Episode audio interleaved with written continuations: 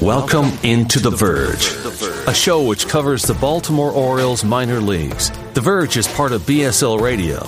Baltimore Sports and Life is dedicated to analysis and discussion on the Orioles, Baltimore Ravens, and the University of Maryland. The site has a team of writers providing coverage of those teams and houses live streaming content weekly.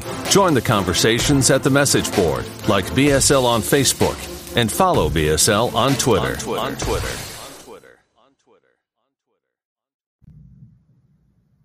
Want to make a podcast? Spotify's got a platform that lets you make one super easily, then distribute it everywhere and even earn money, all in one place for free. It's called Spotify for Podcasters, and here's how it works.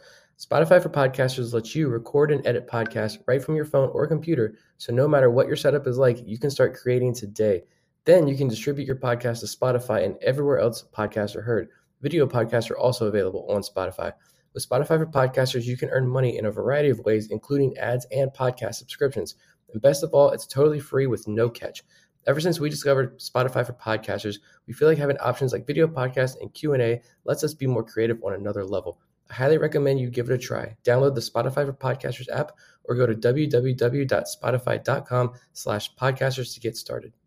Hello and welcome to a Patreon exclusive instant transaction analysis. Uh, I'm actually going to make this free for all people that listen to the podcast. Just want to give everyone a chance to see the kind of stuff we're hoping to do with Patreon, with these bonus episodes where we can just give quick thoughts on stuff. Obviously, we're going to go much more in depth, and all three of us talk about the stuff that happened to the trade deadline here and what a crazy day it was. Not necessarily for the Orioles, but it's just going to be me, Bob Fallon. Uh, it's Friday, July 30th, around 5 o'clock, and the Orioles did make two trades today on trade deadline day. First, they shipped Shawn Armstrong to the Tampa Bay Rays for cash considerations.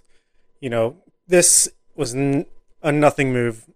Armstrong was DFA'd in May, cleared waivers, went back to AAA Norfolk, struggled there for a while before he settled in recently, but I guess the Rays wanted to get a potential relief option that wasn't on a 40 man uh, so they could have him in case of injury coming down the line if he's right.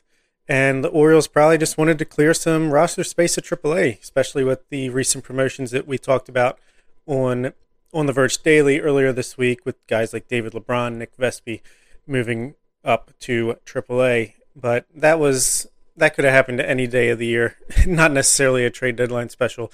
But they did manage to flip Freddy Galvis back to his former team, the Philadelphia Phillies in exchange for right-handed pitcher Tyler Burch. He is a 23-year-old. He was an undrafted free agent in 2019, and he is a reliever who has a high spin fastball that works 93 to 96 miles per hour with a pretty good slider, depending on what you read. Especially Fangraphs is, has uh, bumped him up of late. Elias mentioned it. His stuff has seen a jump since the pandemic, and he is a high strikeout, low walk reliever. He's got 49 strikeouts over 29.1 innings in the minor leagues this year between high and low A. Only eight walks in that span for a 1.09 whip. He has given up five home runs, but he struggled a little bit more in low A actually, and recently has been promoted to high A where he has eight appearances, 11 innings, 18 strikeouts, only two walks. I mean, clearly there's something here. He's not much of a prospect, but you're trading Freddy Galvis, a guy who is currently injured, working his way back, and Ramon Urias has just proven to be a capable shortstop with more of a potential future value for the Orioles here. So Burch will, I'm assuming, start at high A Aberdeen, but he could be in double A Bowie before too long.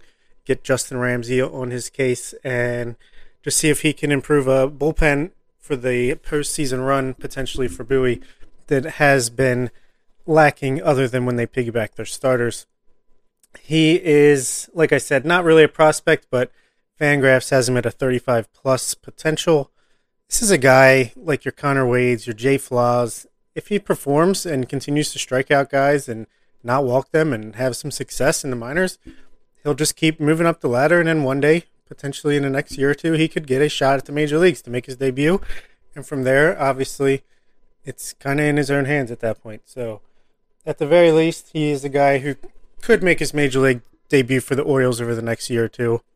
And as far as other trades go, it sounded like the Orioles were close to trading a reliever, whether that's Cole Sulser, Paul Fry, Tanner Scott, Dylan Tate. That's left to be never known. but uh, apparently the deal just didn't quite materialize, and Elias was pretty upfront about that. Mancini did not get traded. No way Means or Mullins were being traded. So it was pretty slow for a trade deadline day for Mike Elias in the Orioles compared to the last couple years with him at the helm, especially last year. But we have plenty of news to talk about on the Monday's episode of the podcast, and we will break down this trade and all the injury news that we've heard from Elias today, as well as all the action in the minor leagues. So stay tuned to On the Verge for your minor league Orioles news and insights. And if you're planning on becoming a patron anytime soon, I would recommend wait till August 1st to get the most bang for your buck so you don't get double charged here at the end of a month. But people are enjoying the On the Verge daily episodes from what we've seen so far, and we just want to continue to push out more content like this. Our top 50 update will be coming over the next couple days as well, so get in while you can, and uh, thanks.